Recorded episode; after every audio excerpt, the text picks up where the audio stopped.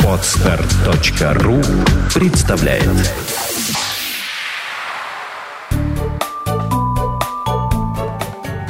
Я не знаю, как она делает это. Подкаст для мам. Мы не даем советов, мы делимся опытом. Добрый день! Вы слушаете подкаст «Я не знаю, как она делает это». Меня зовут Наталья Дикарева. И тема нашего сегодняшнего выпуска – «Мама выходит на работу». Неважно, выходите ли вы в офис через три года сидения в декрете или на следующий же день после родов вы уже начинаете отвечать на первые деловые звонки, ну, все мы испытываем примерно одни и те же чувства. Это беспокойство, чувство вины, ощущение, что катастрофически ни на что не хватает времени. И вот как раз об этом и хотелось бы сегодня поговорить с моей гостьей. У меня в студии Мария Киселёва, мама трехлетней Евгении. Мы с Машей познакомились в кафе «Третье место», где Маша проводит семинары для родителей, которые называются «Родительские среды». Вот. Кроме того, Маша по профессии психолог, работает в детском психологическом центре комплексного развития. Вот. И кроме этого ведет вот эти самые семинары и, и консультирует индивидуально. Маш, добрый день. Здравствуйте. Маш, давай, наверное, так. Мы сейчас начнем разговор не как с психологом с тобой, а как с мамой. Потому что у тебя же тоже был момент, когда ты выходила на работу. Ну, конечно, да. Вот. Сколько лет было Жене или месяцев? Ну, Жене было где-то, я точно не помню, но где-то год, года три, вот так вот. Угу. А ты вышла на работу, это был сразу полный рабочий день? Нет, нет, это был не полный рабочий день. Я подстраивала свой график. Да, под нужды ребенка, под свои нужды. Да. И поначалу, конечно, постепенно уходила, выходила на работу. Не сразу это было. Кто, кто, кто помогал Жене? Она же еще, наверное, в садик, маленькая для садика. Нет, она не ходила в сад mm-hmm. на тот период. Помогал муж. Да, потому что и тогда, и сейчас все-таки получается, что в большинстве случаев я работаю либо вечером, либо в выходные. Uh-huh. Вот. Помогали мои родители, моя мама и мой отец. Uh-huh. Uh-huh. А с чем ты вот столкнулась? Как, что было для тебя самое сложное? Вот момент, когда ты приняла решение: все, с завтрашнего дня выхожу на работу. Ну, на самом деле, как бы было немножко по-другому. Я... Ну, мне повезло, да, наверное, на моем пути встретился такой очень понимающий человек, и когда я выходила... Это было предложение, мне предложили поработать, и когда мы разговаривали вот с ну, начальством, да, назовем так, я объясняла, что у меня очень маленький ребенок, что она, в принципе, очень привязана ко мне, дочь моя, и, возможно, да, ну, у меня не получится. И мы договорились о том, что мы попробуем. Да, сначала попробуем, посмотрим, как оно будет. Угу. Если будет получаться, то будем увеличивать, да, нагрузку мою. И вот так вот постепенно э, я выходила на работу. Мне это помогло тем, что э, я не беспокоилась лишний раз, а как оно будет. То есть у меня угу. вот была вот эта мысль, я пробую. Да, да. Ты оговорила это сразу, да. Просто озвучила это руководству. И, в общем-то, так как э, ну, все мы люди понимающие, большинство из нас, угу. наверное, готовы идти навстречу угу. в каких-то моментах. Поэтому, то есть, очень важно, да, озвучить свои какие-то беспокойства и требования.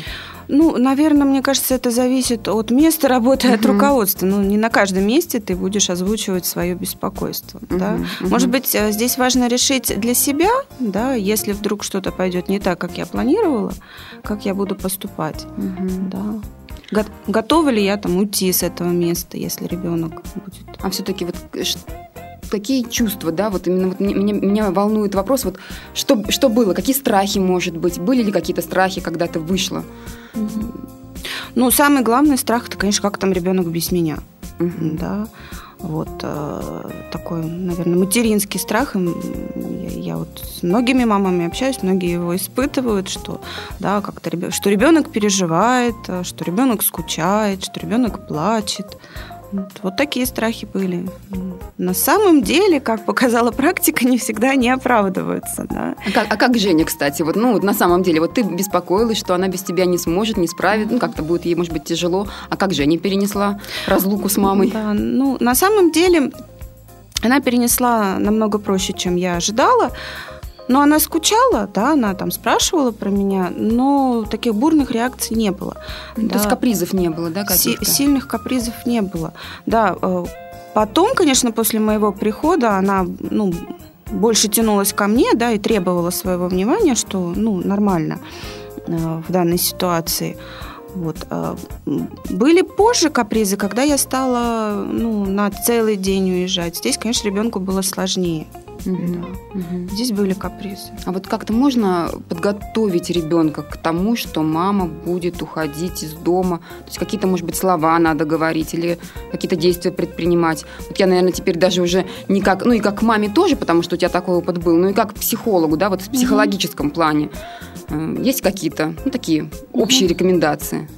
Ну, здесь, Наташа, мне кажется, все зависит от возраста ребенка. Да? Mm. Естественно, что годовалому малышу будет значительно сложнее отпустить маму, нежели там ребенку трех лет.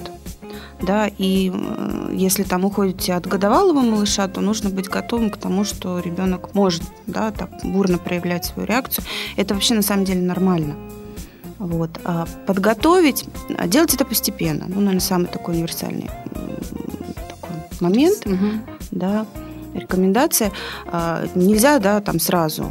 Уйти на целый день. Да, уйти на целый день, потому что ребенок может... Начинать там с получаса, да? Как-то да, постепенно, постепенно, постепенно. Там, уйти на полчаса там, где-нибудь недалеко в соседний магазин и посмотреть, как.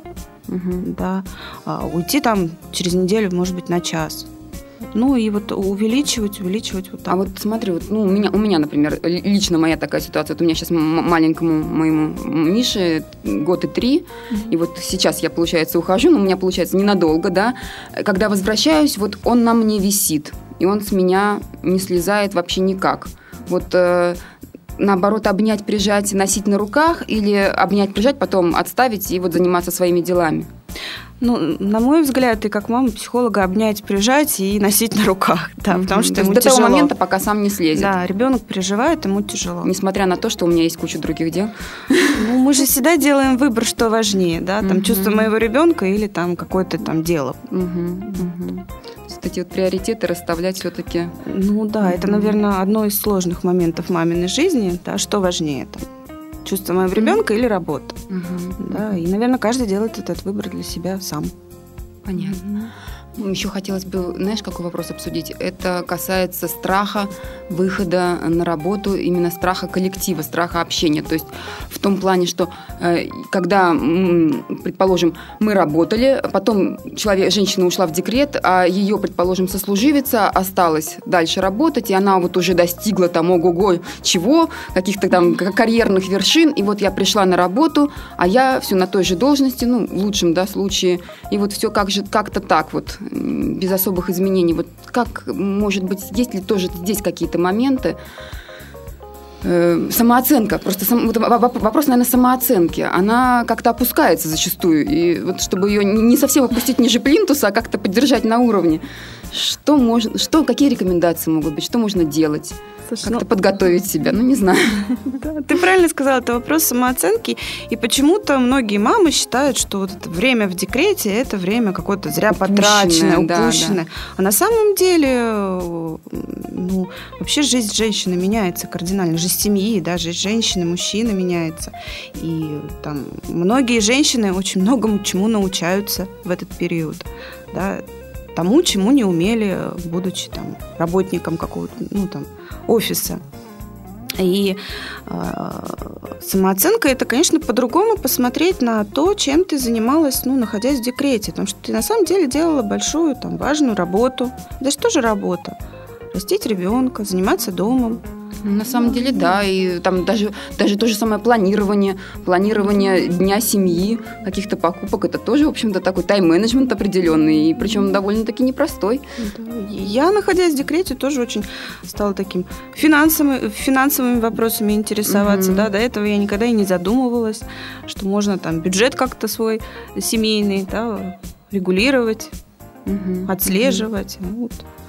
Ну, то есть, да. так, подводя итог, это, наверное, как-то э, не, не, давать, не давать своему вот этому чувству э, того, что ты чего-то упустила, вот, э, не давать этой мысли, да, даже как-то в голове появиться. Здесь не то, что не давать этой мысли появиться, просто я бы, наверное, задумалась, а что это у меня такая мысль появляется, почему я вдруг обесцениваю, да, то, что в моей жизни свои происходит, достижения. свои uh-huh. достижения. Это на самом деле большое достижение — родить ребенка. Наверное, это происходит потому, что вот когда женщина находится в семье, вот это вот свое собственное «хочу», оно теряется, потому что ну, уже хочет семья, хочет uh-huh. ребенок, и вот это вот, когда женщина чего-то хочет, сама, сама по себе, там, не знаю, тот же, то же платье или там uh-huh. тот же машину, не знаю, все что угодно, это уже такое вот... Не знаю, чаще всего куда-то вот, куда-то это чувство девается. Оно не само девается, мы сами его куда-то деваем. А как, а как не дать ему куда-то ну, деться? Вспоминать о своих потребностях, да, вспоминать о том, чего ты хочешь. А вот еще смотри, такой момент о, о выходе на работу, э, выходить в старый офис или в новый коллектив. Что проще? Наташа, мне кажется... Вот у, тебя, у тебя как раз же получается такая же ситуация, ты же ушла из одного места, угу. а вернулась в совсем новое место. Ну, у меня такая ситуация, что я не могла выйти в старое место, да, поскольку там это связано с переездом из другого города. Вот. Мне кажется, все зависит от ситуации, от каждой конкретной. Да. Бывает так, что там старый офис – это там любимый, да, такой вот хороший, там женщина там, с ностальгией вспоминает там, о своей работе, ее там ждут, и она с удовольствием выходит в этот старый офис. А бывает так, что ну, вот невозможно выйти на старую работу mm-hmm. да, по каким-то причинам. А бывают очень частые сейчас случаи, когда за период декрета молодая мама, она совершенно меняет кардинально, да, свою профессию, да, и происходят такие изменения, что она решает, что нет, я вот так больше не хочу, я вот не хочу да, работать в офисе, или я не хочу работать по этой специальности, и поэтому здесь само собой предполагается, что она выходит куда-то на новое место. Вот. Поэтому может, э, все зависит от ситуации. Может проще, в какой-то ситуации проще выйти на старое место, а в какой-то ситуации проще да, что-то mm-hmm. новое найти для себя. Mm-hmm. А какие слова себе надо говорить, вот когда, когда ты выходишь? Ну, все-таки мне, мне, мне кажется, вот этот момент, вот, он, он меня ждет на самом деле, наверное, рано или поздно, потому что э, сейчас, по-моему, уже лет пять получается, что я сижу в общей сложности, э, не работаю, да, ну, скажем, не работаю в офисе. Вот. И вот ну, в случае, если мне придется возвращаться в офис, как я должна себя подготовить? Что, что-то мне, может быть, надо как-то вот... Какие-то, какое-то есть волшебное слово? Наверное, для каждого на своем, мне кажется. Ну, где искать поддержку? Поддержку, ну, прежде всего, конечно, у своих родных. Да, там, только там я, я сам могу себя поддержать, и мои родные могут поддержать, да, там, друзья, близкие. Вот. Ну, прежде всего, конечно, самоподдержка. Да, это, ну, и с самооценкой связано. Угу. Вот. Это, наверное, не забывать себя там, хвалить, да, не забывать про свои «хочу» и свои потребности. Маша, давай еще немножко про Женю поговорим. Давай. Потому что Женя, э, актуальный вопрос такой детский. Э, мама работает, папа работает, Женя сейчас. Вот просто вот как, как, как у вас сейчас обстоят дела? Ну, сейчас, на данный момент, она в садике на неполный день, до двух часов. Да. С утра и до двух часов.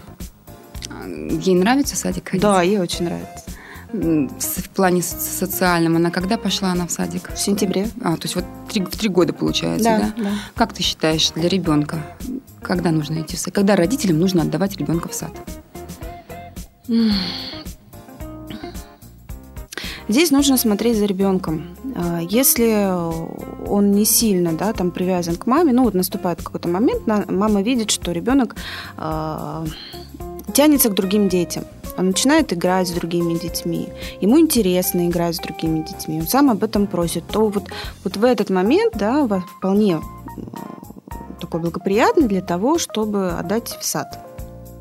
И, конечно, здесь ну, тоже от сада ведь многое зависит. Как, как просто ребенок адаптируется в этом саду. Делайте это постепенно. Ну, ни в коем случае вот с садом не форсировать вот, события. Вот, кстати, да, вот здесь вот вопрос э, в связи с выходом мамы на работу. Вот когда лучше, например, выходить на работу э, в сентябре, когда ребенок отдаешь сад, сразу выйти самой на работу. Или, предположим, подождать Нового года и после Нового года уже выйти на работу. Ну, если, естественно, если время, я имею в виду, декретного отпуска позволяет mm-hmm. какие-то вот такие манипуляции делать. Как? Что ты думаешь? В любом случае должен быть, должно быть оставлено время на адаптацию. Mm-hmm. Да, адаптация, ну, это где-то до полугода. Mm-hmm. Там некоторые дети и год. Да. Адаптируются. Да. да, все зависит как бы от каждого конкретного ребенка. Конечно, время на, на адаптацию должно быть, потому что э, ну, это чревато тем, что вы отдадите ребенка в сад, э, сами выйдете на работу, и первое, что начинается, ребенок бесконечно начинает болеть. Угу. Мама бесконечно сидит на больничном. Да. Угу. И поэтому смысла я в этом не вижу такого. Конечно, потихонечку, постепенно, да, забирать, может быть, раньше, сначала отдавать там, на час, да.